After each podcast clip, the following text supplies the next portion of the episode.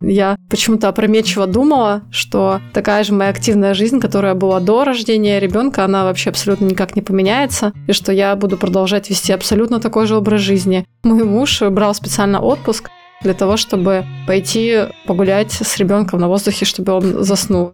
И я поняла, что такое время, когда мы сидим с детьми и активно не работаем на основной офлайн работе, его можно использовать по назначению и куда-нибудь улететь путешествовать. Купили билеты и улетели жить в Гоа. Абсолютную неизвестность. Со мной был один чемодан, один ребенок, сестра и ее такой же сумасшедший, кричащий постоянно ребенок в хорошем смысле. И я приехала красивая, жизнерадостная, загоревшая, вся такая, а, какая классная жизнь. В принципе, я начала полностью вовлекать его в свою жизнь и гулять очень долго. Дети действительно приходят в жизнь для того, чтобы сделать человека богаче. Не только про цифры сейчас идет речь, да, а в целом про мудрость, принятие решений, взрослость. Ты это важно, что у тебя внутри. Ты это важно. Собери, разбери. Ты это важно, поверь. Добрый день, дорогие друзья! Я Мицкевич Елена, практикующий психолог, рад приветствовать вас на своем подкасте. И здесь, сейчас, в пятом сезоне, мы говорим с вами про родительство. Мне, правда, очень хочется показать классные, адекватные примеры, реальное родительство со всеми сложностями, вытекающими переживаниями и чувствами.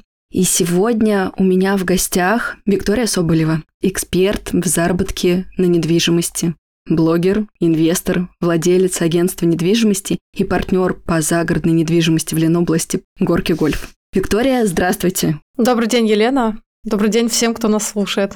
Спасибо вам большое. С Викторией мы негласно договорились обсудить тему вообще родительства и самореализации, потому что даже ваш весь послужной список говорит о том, что вы, несмотря на двоих детей, которые, ну не то чтобы маленькие, но и небольшие, живете активной, насыщенной жизнью, не теряете свою самореализацию. И я могу представить, что это непросто, что это вызывает огромное количество непростых переживаний. Это так и есть, это правда. Это и чувство вины очень серьезное вызывает отчасти. Но начать я, наверное, хотела бы в первую очередь с вопроса. Расскажите мне, пожалуйста, а какой был ваш путь в материнство? Как это происходило у вас? Очень интересный был путь в материнство. По сути, я вышла замуж, и я понимала, что у нас есть некоторая социальная задача, которую нужно выполнять. И поскольку мы уже с мужем были женаты, все, э, скажем так, социальные маячки были поставлены, я поняла, что мне очень хочется ребенка. Мой муж на тот момент был ординатором, он не очень был к этому готов, но а, после успешных переговоров, фактически так это выглядело, мы приняли решение, что почему бы, собственно, сейчас не попробовать, потому что стать мамой это не так-то бывает и просто. То есть, да, забеременеть с первого раза или там забеременеть с десятого раза, то есть это совершенно разные вещи. Ну и так случилось, что я с первого раза забеременела и родила своего первого старшего сына Ярослава. Но самое интересное, что я почему-то опрометчиво думала, что такая же моя активная жизнь, которая была до рождения ребенка, она вообще абсолютно никак не поменяется, и что я буду продолжать вести абсолютно такой же образ жизни, ездить к подружкам на вечернее просека и проводить вечера на музыкальных фестивалях, гулять с подругами, активно продолжать работать. Но как же я ошибалась. С чем пришлось соприкоснуться? Соприкоснуться пришлось с очень множеством всяких задач на пути, потому что когда я родила, я поняла, что я не могу отойти от человека. Я даже мыться не могла, я не могла сходить по своим каким-то важным задачам, даже выйти в магазин. Это было прям целое путешествие. А для меня на тот момент я помню, что мне не с кем было оставить ребенка. Я не спала ночами ну, он у меня еще не очень-то и спал, в принципе, да, и днем, и ночью. То есть, когда мне говорили, что первые три месяца ребенок, он просто спит и ест, а ты делаешь все, что ты хочешь, у меня, конечно, такого праздника жизни не было. И моя жизнь кардинально поменялась. То есть я не могла не сделать ровным счетом ничего, не погладить вещи, не почитать спокойно книгу, не поработать, вообще ничего. Тем более со сном были очень большие проблемы, поэтому я сталкивалась в том числе и с очень большой усталостью. Но не просто же так говорят мои коллеги, о том, что рождение ребенка это правда большой такой экзистенциальный кризис семьи, которая в одной форме умирает, а в другой метафорически, физически рождается. Вот что происходило с вами, как перерождалась ваша личность и ваша жизнь в том числе, И ваша такая адаптация в роли «я теперь еще и мама». Мама маленького человечка, который может не соответствовать каким-то нормативам педиатрическим, психологическим и так далее.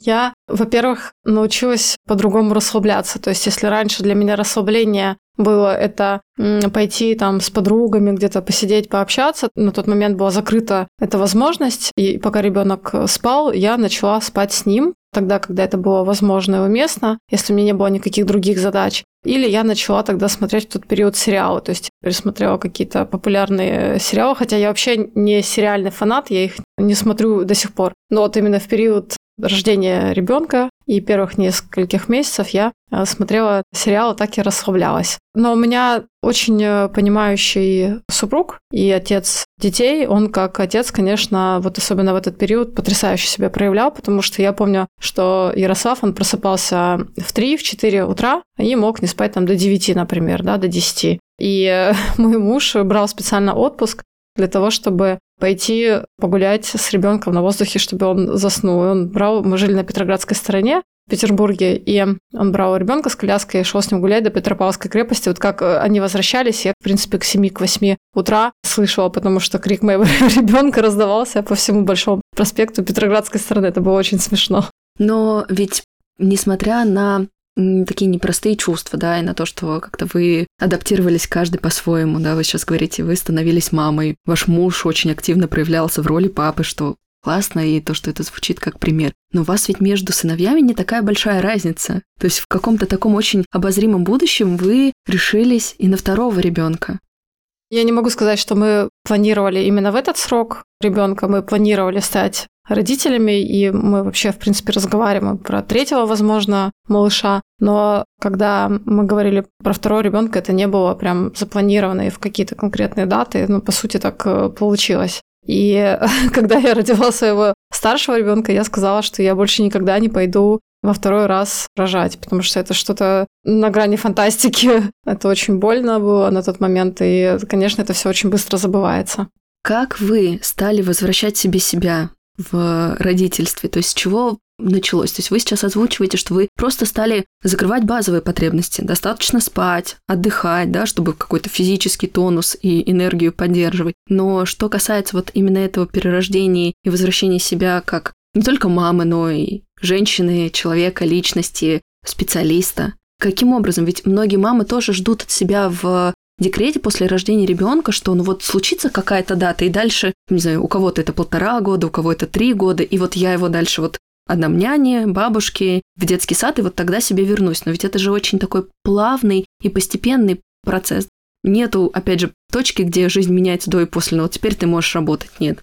Ты учишься совмещать и уживать в себе эти разные состояния. Вот как это происходило у вас? Как у меня это случилось, я просто в какой-то момент поняла, что я не хочу сидеть дома как мама в декрете. Я, по сути, не реализую себя как женщина, как специалист, ну, как кто-то, кто не только мама. Вот. И я в какой-то момент просто у меня щелкнуло, что я хочу полностью сменить картинку. То есть, и пока у меня есть свободное время, в которое я использую в декрете, там, где я сижу без работы на тот момент, хотя брала какие-то проекты параллельно для того, чтобы у меня был постоянный источник дохода, и пока ребенок спал, я их реализовывала. Но я поняла, что такое время, когда мы сидим с детьми и активно не работаем на основной офлайн работе, его можно использовать по назначению и куда-нибудь улететь путешествовать. И я нашла себе союзников, собрала небольшую компанию в виде себя, своего старшего сына, ему было тогда полгода, младшей сестры и ее такого же ребенка, и еще девочки, которая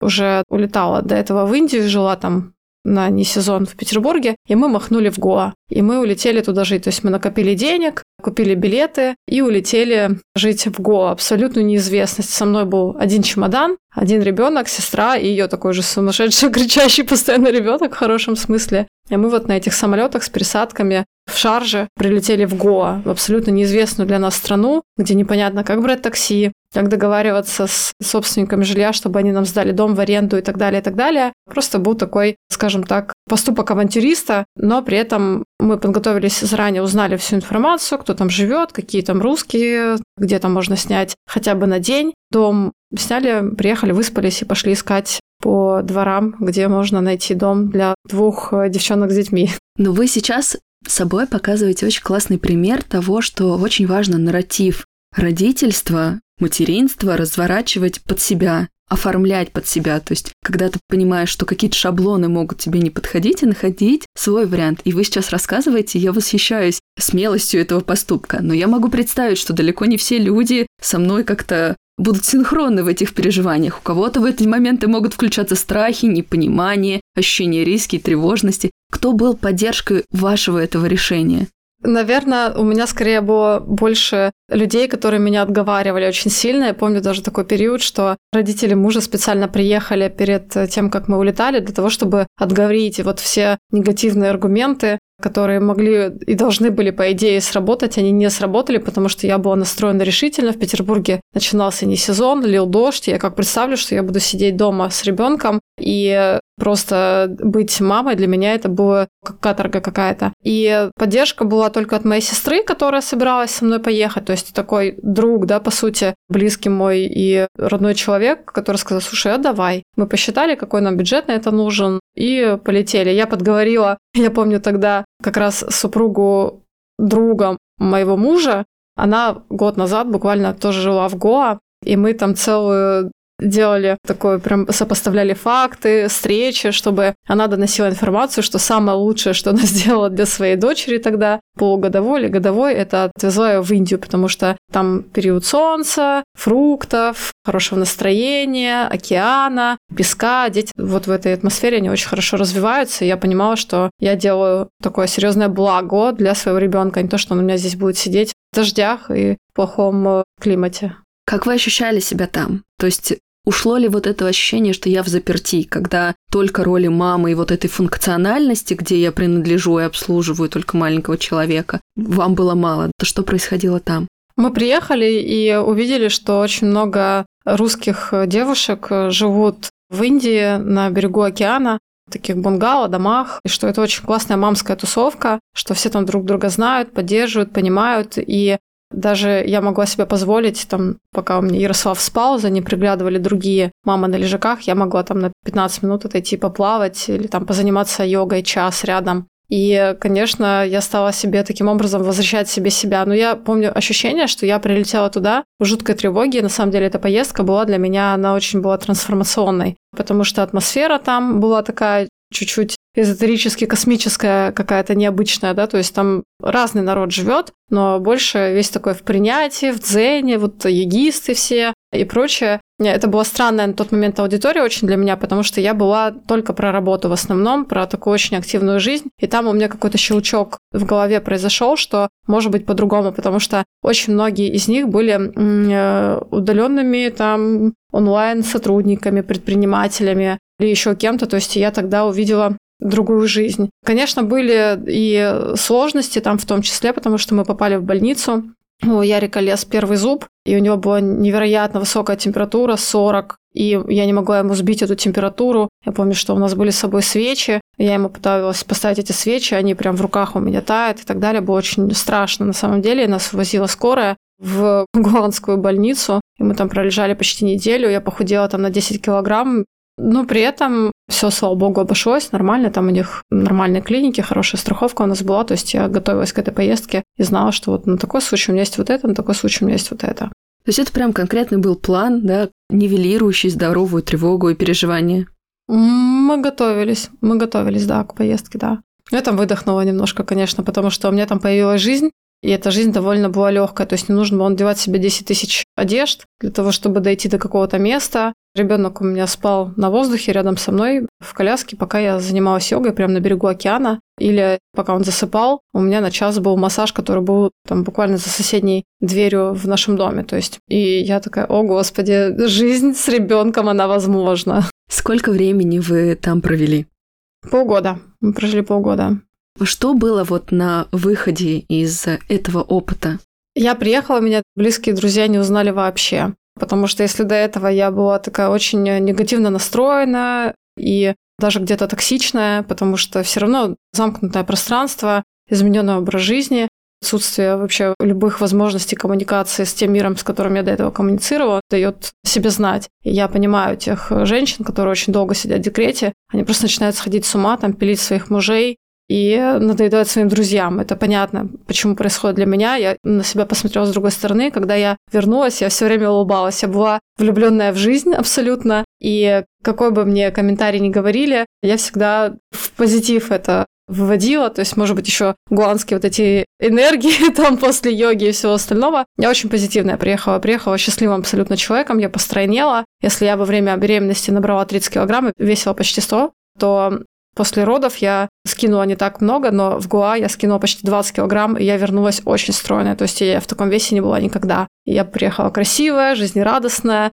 загоревшая, вся такая, а, какая классная жизнь. Вот, примерно в таком состоянии вернулась. Как эта энергия стала трансформироваться в ваше родительство уже в Петербурге и куда еще, естественно, она тоже направлялась? То есть, если мы говорим дальше про реализацию, я так могу представить, что сыну уже было чуть больше года.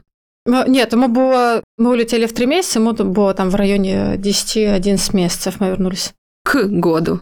Ну, вопрос остается, тем не менее, тем же. Я вернулась, было уже тепло. И, конечно, Петербург в это время потрясающий. Он начинает цвести и так далее. И я начала смотреть в сторону разных уличных концертов, фестивалей музыкальных и прочее, прочее. То есть я помню, что я первым делом, что сделала, когда приехала, я купила билет э, мне и ему на концерт э, грузинских исполнителей. Там несколько девушек, они очень классно, колоритно пели на грузинском языке, мне очень нравится. И я с ним вдвоем пошла. То есть ему было там около года. И мы, я помню, в концертном зале «Аврора» возле гостиницы «Санкт-Петербург», они там поют, а я его держу и танцую. То есть, в принципе, я начала полностью вовлекать его в свою жизнь и гулять очень долго. Там, то есть я могла дойти с Петроградки до Дворцовой площади, обратно. Я в музей с ним начала ходить. То есть как-то начала приспосабливаться к городской жизни, но возвращать себе свои увлечения и какие-то события.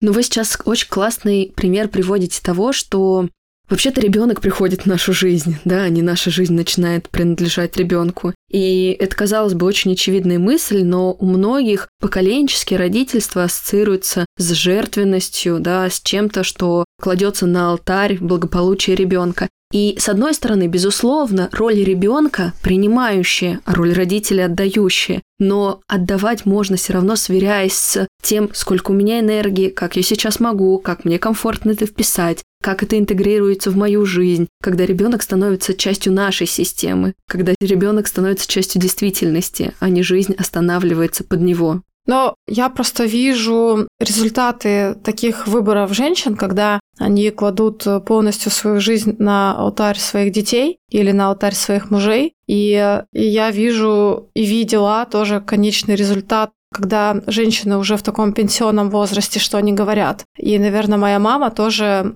такой довольно-таки яркий пример, потому что у нас четверо девочек, и она ушла с любимой работы для того, чтобы воспитывать нас. И это очень крутой выбор, конечно же, дети и все такое, но я понимаю прекрасно, что она сейчас говорит, да, какие она фидбэки дает, что вот я могла бы быть очень крутым архитектором, я могла бы быть каким-то суперспециалистом и не только реализованной мамой, а еще там востребованным специалистом, экспертом в своей области, уважаемым человеком, ну то, к чему почти каждый человек стремится. А этого не случилось, потому что как раз-таки было много вовлечения в нас, в нашей жизни, и поэтому я понимаю, что я так не то, что не хочу, я так и не смогу потому что я как мать, я очень люблю своих детей, но как педагог, например, я никакая для них. То есть я не могу с ними долго очень играть. Я могу поиграть в какие-то прикольные сейчас игры, мы играем в Уна, там разные-разные настольные игры, мы там в догонялки играем, да, я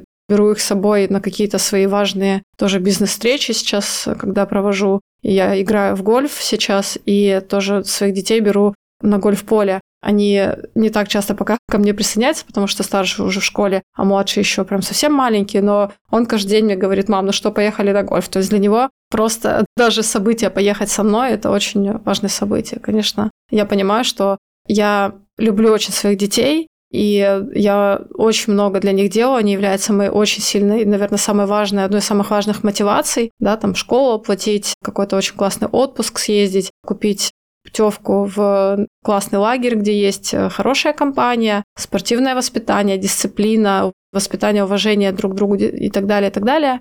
И при этом я свою жизнь тоже очень люблю. Мне сейчас 37 лет, и я понимаю, что когда еще реализовывать свои хотелки, когда еще ходить в красивом теле, когда еще слетать с подругами в отпуск на три дня в Стамбул, когда еще походить на массаж, когда еще рискнуть и вписаться в какой-нибудь бизнес-проект, когда еще? Вот у меня только такой вопрос, когда еще? Как текущую картину действительности, где это уже у вас все существует, вы начали с учетом новой роли реализовывать, да, строить свою команду, строить свое агентство, строить вот ту самую реализацию интереса и жадности к жизни и к своему какому-то самораскрытию?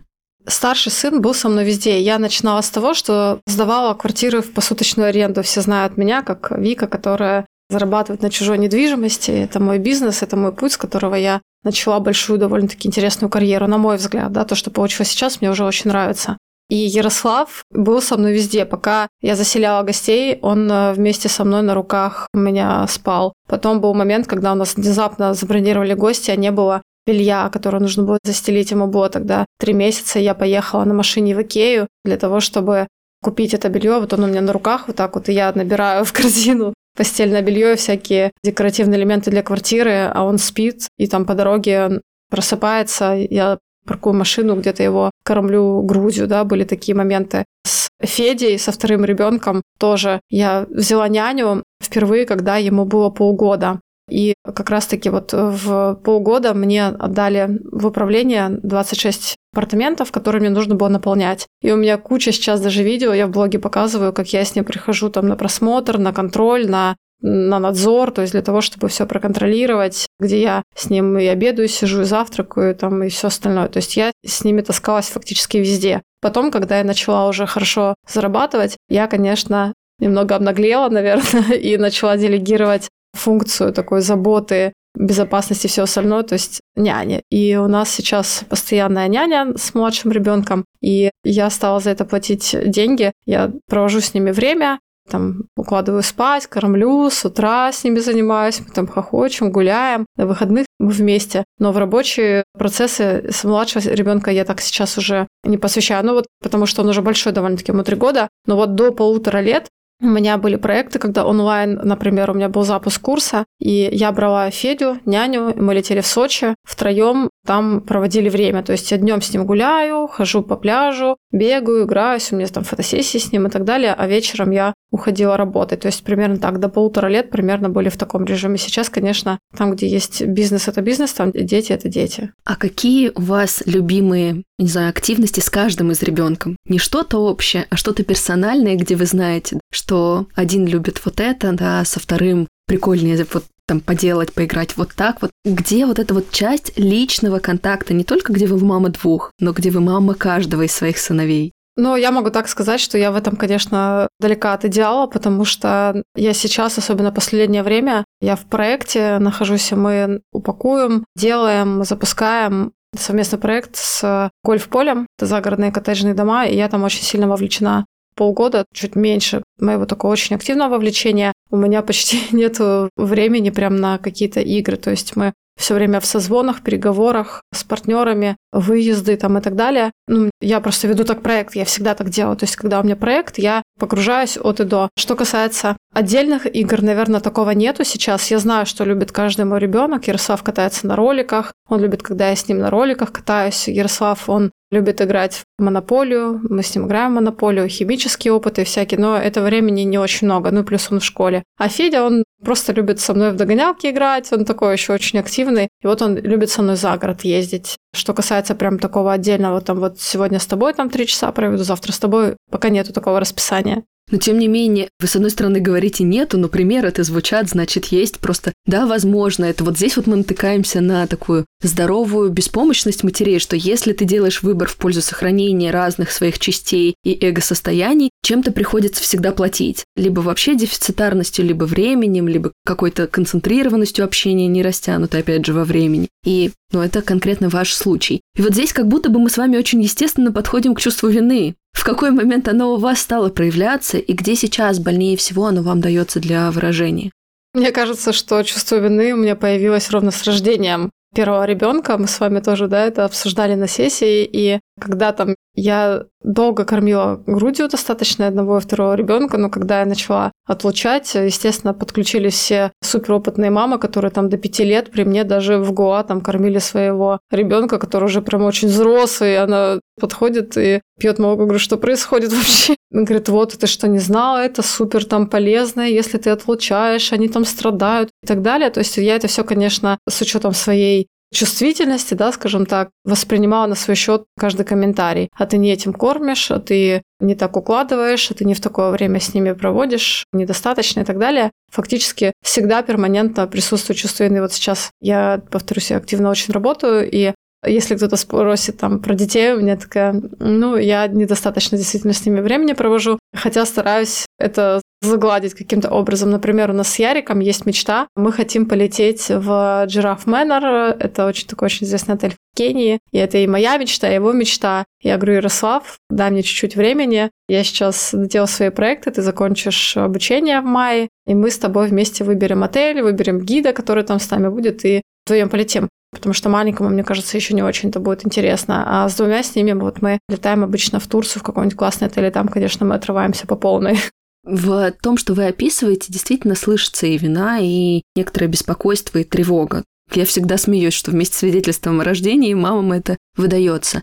Как внутреннее спокойствие и опора, когда уже устанавливаются какие-то границы, когда внутри все равно так или иначе формируется ощущение «я достаточно хорошая мама для своих детей», у вас стал появляться, да, потому что, безусловно, невозможно прожить 8-9 лет в родительстве, если ты каждому шороху и мнению извне будешь гиперчувствительным. Что помогало вам как-то дистанцировать эти непрошенные советы и ощущать, я могу проживать этот путь так, как я чувствую, так, как я считаю нужным? Дистанцировать советы здесь очень сложно получалось, потому что, опять же, я очень раньше особенно была зависима от мнения людей. Сейчас с этим проблем, слава богу, нету. Но тогда, когда эта зависимость была, я все реально воспринимала на свой счет. А дистанция такая, где я понимала, что со мной все окей, я нормальная мама, я интересная, со мной весело и все такое. Я делала для своих детей достаточно. Произошло, когда я поговорила со своим старшим сыном. Я ему сказала, Ярослав, у меня вот есть разговор, я понимаю, что я с тобой не очень много играю, я с тобой там не очень много гуляю. Он мне сказал, мам, мне это не надо.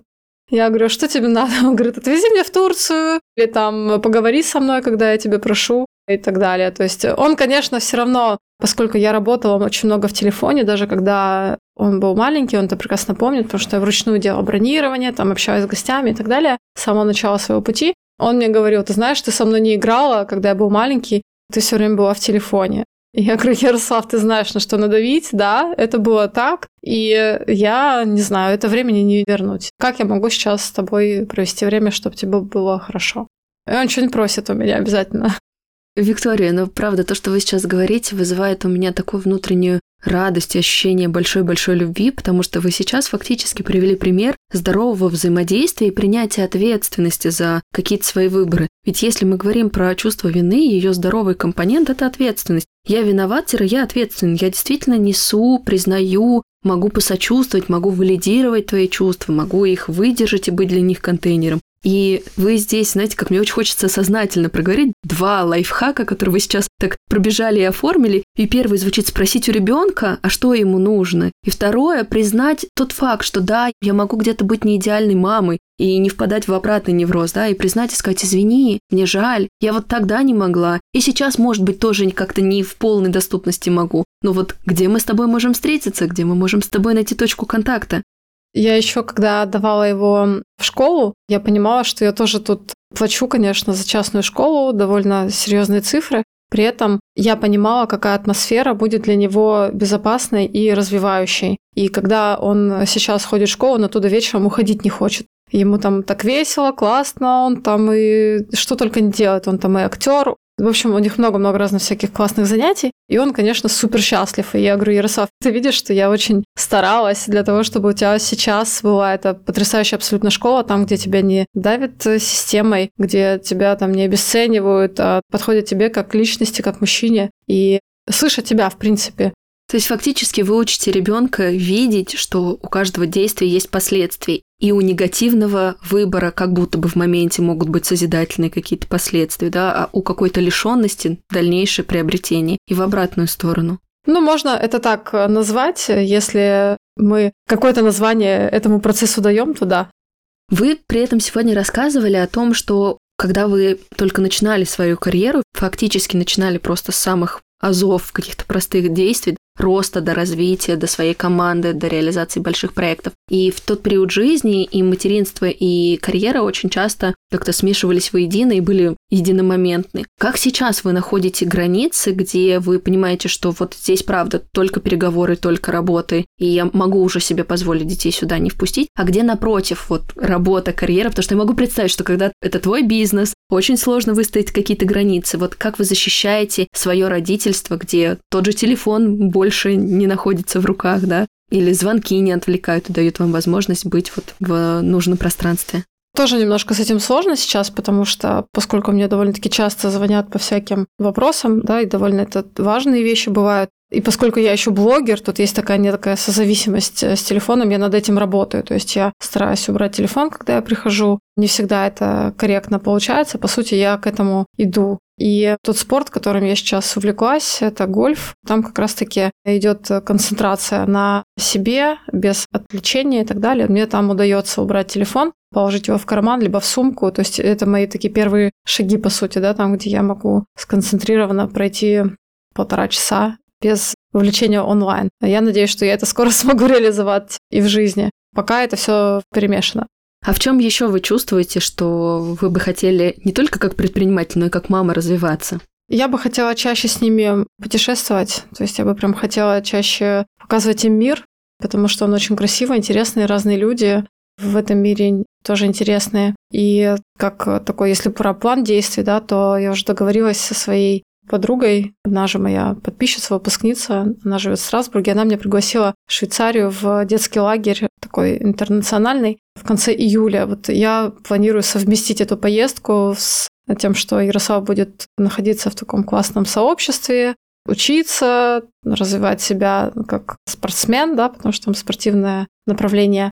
А я в это время покажу ему пример такой мамы, которая отдыхает и рядом с ним в безопасной зоне находится. Вот в этом бы я бы хотела развиваться. Хотела бы чаще с ними проводить время, именно прям качественно, там книги почитать, тоже этого не хватает в данный момент времени. Мне, Виктория, еще вас бы хотела спросить, а на какие смыслы, на какие правила воспитания вы опираетесь, что прям важно, и вы несете сквозь года. Потому что я могу представить, что когда у тебя только рождается ребенок, когда у тебя появляется, например, второй, все равно часть процессов с опытом, с матеростью трансформируется. Но вот что является базой. Что для вас быть мамой, что для вас воспитание детей, как вы процесс видите и чувствуете? Наверное, я так скажу, что я ориентируюсь на свою собственную жизнь сейчас, на свои собственные ценности, что важно в первую очередь быть классным человеком, то есть честным человеком, порядочным, и особенно у меня растут два мужчины настоящих. И у меня есть такая аффирмация для них, когда они были очень-очень маленькими. И я им прям надиктовывала там «Я самый счастливый, я самый реализованный, самый здоровый настоящий мужчина, щедрый» и все такое. То есть я им показываю примеры, да, и рассказываю, на что опираюсь я там в своем партнерстве, например, в своих жизненных выборах и так далее. Ценность семьи прежде всего, ценность честности, открытости, взаимодействия, ценность развития. И вот на этих, наверное, трех китах я строю базовое воспитание, показывая своим примером, что ни в коем случае нельзя обманывать, нельзя идти каким-то подлым путем и прочее. То есть я вижу, что мне это удается на самом деле сделать, потому что Ярослав со мной он очень откровенный. Он рассказывает и доверяет мне очень много. Я никогда его не ругала. У нас не было никогда запретов каких-то или каких-то угроз. Наоборот, я с ним разговариваю как с настоящим мужчиной, всегда очень откровенно и напрямую. И мне очень приятно, что он слышит меня и дает мне всегда обратную связь. Мы растим не детей, мы растим будущих взрослых. Это правда, да. Настоящих мужчин в данном случае. Да. Как вы трансформировались в родительстве? Чему лично вас научила эта роль? Я в какой-то момент я когда как раз-таки с Гоа вернулась, я написала себе целые записки того, чему научил меня ребенок. Ну, во-первых, ребенок учит нас правильной жизни. Когда мы узнаем, что беременны, мы перестаем есть плохую пищу, принимать алкоголь, если кто-то курит, бросает курить и так далее. То есть идет по такому прям очень здоровому образу жизни. Где-то тело не позволяет даже какую-то пищу. Я помню, что я не могла кофе пить, например, да, потому что токсикоз был очень сильный у меня. И потом, когда ты рожаешь ребенка, ты становишься таким супер героем, прям настоящим, где у тебя просто включаются все твои жизненные процессы обороты на x100. Ты можешь не спать, ты можешь не есть, еще и при этом работать, зарабатывать, варить борщи и так далее. То есть вот я, наверное, взяла по чуть-чуть от каждого из этих событий, которые со мной тогда происходили, и попробую это внедрить в свою жизнь. А как я трансформировалась? Я, во-первых, научилась мечтать, потому что было очень много времени самой собой, когда ребенок засыпал, а я по какой-то причине заснуть не могла, понимала, что надо. Я просто трансформировала все свои мысли на бумагу, и тогда первые месяцы, когда у меня родился Ярик, я услышала где-то такую фразу, что когда женщина рожает ребенка, у нее открывается такой портал в космос или портал там по вселенную. Главное его не профукать типа того, да, что-то. И я пыталась воспользоваться этим моментом, писала сама себе записки, мечты, какие-то цели на будущее. И я могу сказать, кстати, что у меня все исполнилось с лихвой. Все, что я записывала, я сейчас нахожу до сих пор эти записки самой же себе, это очень интересно читать. Вот, я научилась мечтать, я научилась быть суперадаптивной, я научилась не спать, я научилась видеть возможности там, где, возможно, их и нету. И я научилась коммуницировать, да, потому что ребенок это не про запреты, это не про ограничения, это не про крики, это про довольно-таки взрослый диалог. И, кстати, благодаря Ярославу, когда я поняла, что я устала, я почувствовала, что я на нем начинаю срываться, а потом испытывать дичайшее чувство вины, там, где я там на него фыркну, накричу, и я понимаю, господи, что со мной происходит. Первый раз вот я пошла такому психологу-коучу, который там на каких-то картах мне раскладывал, там, почувствуй себя этим, тем и так далее. То есть, наверное, ребенок, вот особенно Ярослав старший, он меня направил в русло развития мышления, сознания и так далее, и так далее. Можно ли сказать, что дети и карьеру вашу тоже обогатили? Сто процентов. Каждый рожденный мой ребенок это было там x10 Ярослав родился, стало x10, Федя родился, стало x100. Дети действительно приходят в жизнь для того, чтобы сделать человека богаче. И не только про цифры сейчас идет речь, да, а в целом про мудрость, принятие решений, взрослость, переговоры, опять же, переговоры с самим собой. И такое, ну, дети растят в разных направлениях. Мне это нравится. Что бы вы могли бы порекомендовать сейчас в завершение нашим слушательницам, которые переживают насчет того, что могут потерять себя в родительстве, и на чем важно сделать акцент, чтобы сохранить и приумножить и свою реализацию в том числе. То есть вот есть наверняка наши слушательницы, которые переживают сейчас, может быть, кто-то беременный, может быть, кто-то только планирует ребенка, может быть, кто-то с маленьким ребенком нас сейчас слушает, гуляет с коляской, и также испытывают жажду, ощущение, что родительство это прекрасно, но этого мало для счастья. И в родительстве есть счастье, но это не единственное счастье в жизни. Можно расширять этот потенциал. Во-первых, я хочу сказать, что мой сын очень-очень гордится. Когда запретграмм у нас закрылся, да, и таргет перестал работать, Ярик, мы полетели в прошлом году в Таиланд, он ходил по пляжу и собирал мне подписчиков. И он говорил, мой мама известный предприниматель, блогер, инвестор. Он очень этим гордится и рассказывает на каждом углу про меня. Он такой мой амбассадор. И мне, конечно, очень приятно, что я все сделала правильно и в воспитании ребенка, и в том числе в развитии самой себя. Я хочу порекомендовать женщинам, которые сейчас думают, а как им реализовываться в родительстве, и стоит ли погружать себя полностью в жизнь детей. У меня есть подруга, которая, например, очень круто разобралась в Монтессори воспитании. Она получила какой-то международный диплом и так далее. Она сейчас открывает детский садик. Это тоже реализация и с детьми, и в бизнесе. Но если ваши здесь направления не совпадают, и вы не совсем прям стопроцентная мама, во-первых, это окей, это нормально в какой-то момент уставать от ребенка, это нормально говорить людям, просить о помощи. Я очень стеснялась просить о помощи, очень стеснялась говорить о том, что дайте мне время, мне нужно посидеть, поучиться, потому что я очень активно начала учиться в то время, когда был ребенок маленький. Просить о помощи или там, если есть возможность брать няню на час, чтобы она погуляла, это очень крутой результат даст вам в перспективе, да, потому что час потраченного времени – это круто, может вас реализовать в ближайший год. Это кратно потом восполняется, да. Да-да-да, результату, да. Просить о помощи, ничего страшного. Ну и плюс по поводу реализации начните с малого. Если вам нравится какое-то дело и помечтаете, вообще научитесь мечтать, пишите мечты свои, записки самим же себе, кем вы хотите стать, на кого бы вы хотели быть похожим. Кто-то, может быть, вам откликается. Сейчас довольно много блогеров, которые рассказывают про свою жизнь, как они пришли к результату. Начните следить за этими людьми и попросите совета, это нормально. Ну и, конечно, шаг за шагом можно хотя бы час в день посвящать себе чтению книг, изучению материала, той же психотерапии, если сложно как-то стартануть да, в чем-то. Да-да-да, если пока нет возможности на личную терапию, всегда можно найти какие-то образовательные материалы. У нас, кстати, на портале это, важно. Есть и детские психологи, семейные психологи. Мы регулярно делаем контент для мам. Можете посмотреть, поискать, пожалуйста. Действительно находить для себя образовательную поддержку. Очень крутая социальная функция, потому что сейчас возможностей очень-очень много. Даже те же там 8 лет назад, когда я стала мамой впервые, этого было гораздо-гораздо меньше. Но, может быть, даже и вообще не было. Поэтому здесь гораздо было сложнее в мир выйти, да, и заявить, там, мне нужна помощь, или с кем можно поговорить и так далее. Если есть возможность, объединяйтесь в какие-то сообщества, приходите на бизнес-завтраки, смотрите онлайн какие-то выступления и так далее. Это вас очень сильно вдохновит, возможно, поможет вам выбрать нишу для самореализации. Сейчас очень много курсов разных, которые учат и продажам онлайн, и там проявлению себя и всего остального. Но я делаю всегда так. Я вижу нишу, понимаю, что мне она может быть интересна, нахожу лидеров в этой нише, иду обучаться, и потом в сообщество меня поддерживают. И первые деньги можно потратить на няню, это нормально, то есть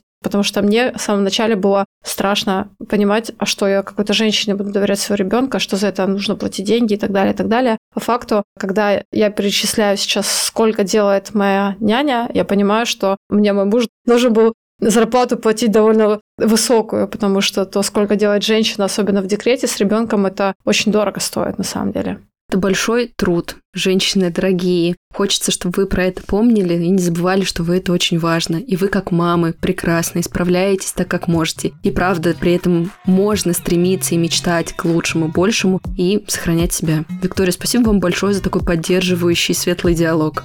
Спасибо, что пригласили, Елена. Друзья, ну а отклики оставляйте на Apple Podcast, пишите в директ, подписывайтесь на меня и на Викторию. И до новых встреч! Ты это важно? С кем тебе по пути? Ты это важно? Как себя обрести? Открой свою дверь